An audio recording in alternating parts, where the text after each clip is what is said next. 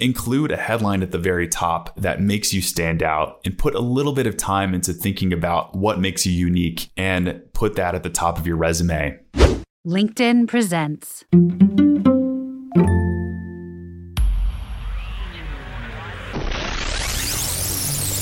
And welcome to the Let's Eat Grandma Career Warrior Podcast. If your goal is to transition to more meaningful work, achieve better pay, or reach that flow state at work, this is your podcast. My name is Chris Villanueva, and I'm the founder of Let's Eat Grandma, the resume service that puts customers first. Today, I'm telling you the one thing most people are not including in their resumes that they absolutely should. Listen, you're going to want to listen to this episode if you want your resume to stand out.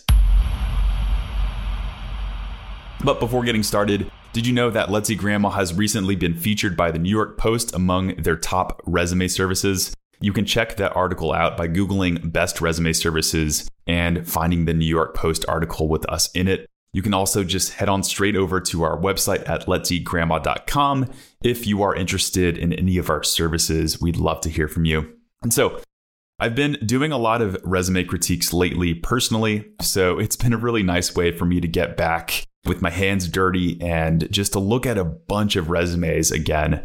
I know I do this podcast, but know that whenever I speak these things, it comes from a place of looking and connecting with job seekers, even one on one. And so I was really inspired to do this episode, not only by identifying some common patterns and ways that a lot of job seekers could improve their resume, but I've been spending actually a lot of time in studying marketing and advertising lately. It's something that I'm so interested in to the point to where if I actually went back to school, I would strongly consider an advanced level marketing degree or something like that. But it's been something that I've practically been obsessed with because there's so much parallel between a strong resume and a marketing campaign or advertisement that just grabs someone's attention and makes you want to click into that ad campaign. And so a lot of the things that I've been studying and even the things that I've been doing to get Let's Eat Grandma's name out there, a lot of those can actually be applied to resumes. And so I was reading a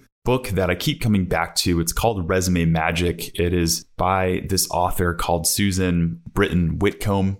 It's a really solid book, and I'd recommend it for any of those who just, if you're a resume writer or you're just somebody who just can geek out about resumes. But Susan also talks about the concept of marketing within your resumes. And in one of the chapters, she discusses this acronym by an author called Robert Bly. He's an esteemed author of The Copywriter's Handbook. This is a huge book in the marketing world. And they talk about the concept of AIDA. AIDA is an acronym that stands for attention, interest, desire, and action. And so it came back to me that this is one thing that I've been seeing in so many resumes that people are not, they're just not implementing this technique that I think if they did, they would grab attention, which is the first letter in the acronym AIDA. It's grabbing attention of the recruiters and hiring managers looking at your resume. And so when we look at these ads online, when we're scrolling through Facebook or we're on Netflix and we I guess Netflix doesn't give you ads, maybe other one like Hulu. But if you're looking through Hulu or these different ads online, the things that pop out at you the most are the picture and the headline. And this applies for news articles and things like that. It's the thing that makes you want to read into the ad more because I know a lot of the times we skip over and glaze over at ads. And Hint, recruiters do the same thing with resumes. They skip over most resumes if they don't grab attention. And so the headline, those first few words that you're reading when you just give the ad a glance, those are the words that should be optimized. So, the key tip I'm going to give you here that can make your resume stand out is to spend time in crafting a compelling headline at the top of your resume. Craft a compelling headline at the top of your resume. Do the same things that these advertising and marketing agencies are also doing and spending so much time on because no one is going to read your resume if within seconds they can't find something that is attractive or attention grabbing. Now, I'm not saying that every resume has to have it. This isn't an absolute requirement. This is something to make your resume stand out among the other resumes, to make folks continue to read into your resume. But a headline at the very top of your resume can be extremely powerful. And so what do I mean by headline? Let's let's delve into that just a little bit more here. A lot of job seekers have a summary at the very top of their resume. And the summary is titled with just summary, or the summary is just titled with other things like profile or summary of qualifications, or ah, I don't know. I saw another person that said like career overview.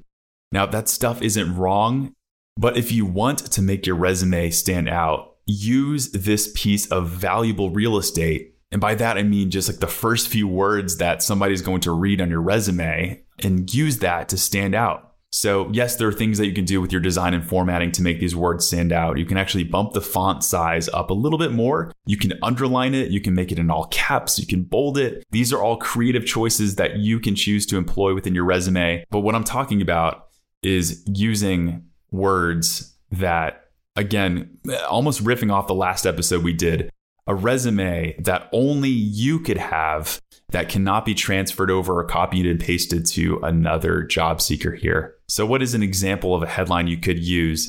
You could say, seasoned marketing consultant with three years of driving profits for companies.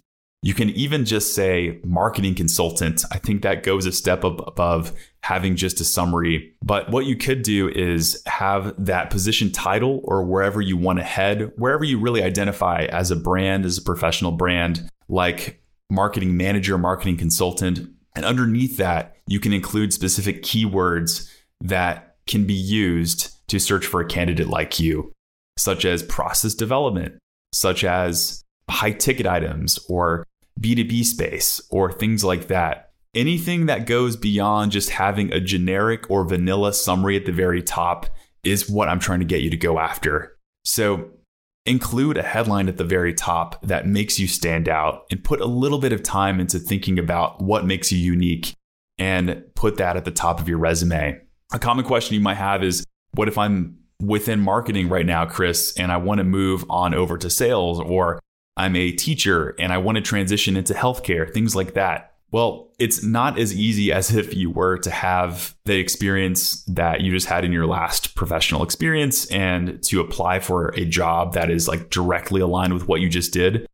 But what I will say is you could perhaps keep it a little bit more generic and you can say something along the lines of healthcare professional or teacher looking to make a big change to healthcare or something along those lines. Whatever you do, again, make it to something that grabs the recruiter's attention and shows relevance for the types of jobs that you're applying for. All right, this wraps it up for today. I enjoyed doing this one because I like to give sort of unconventional advice that a lot of other job seekers, or sorry, a lot of other resume services or podcasters aren't giving here. So it was a little bit of a weird one, but rest assured, it is a good, sound piece of advice that comes from years of experience, as well as looking at a bunch of resumes. So please connect with me on LinkedIn. If you do have any further questions, I try to get through my LinkedIn and mail as quickly as I can. I can't always respond quickly, but rest assured, if you say you're a Career Warrior listener and you have a specific question, I will get to it eventually and I appreciate all of the reach out messages. You can also subscribe to our Career Warrior newsletter by heading on over to LinkedIn and hopping over to my profile. It should be at the very top, but you can join 1,100 other subscribers who are reading our newsletters. What it basically does is it augments or it really supplements these podcast episodes and it gives you visuals and really things that the audio format can't deliver 100%.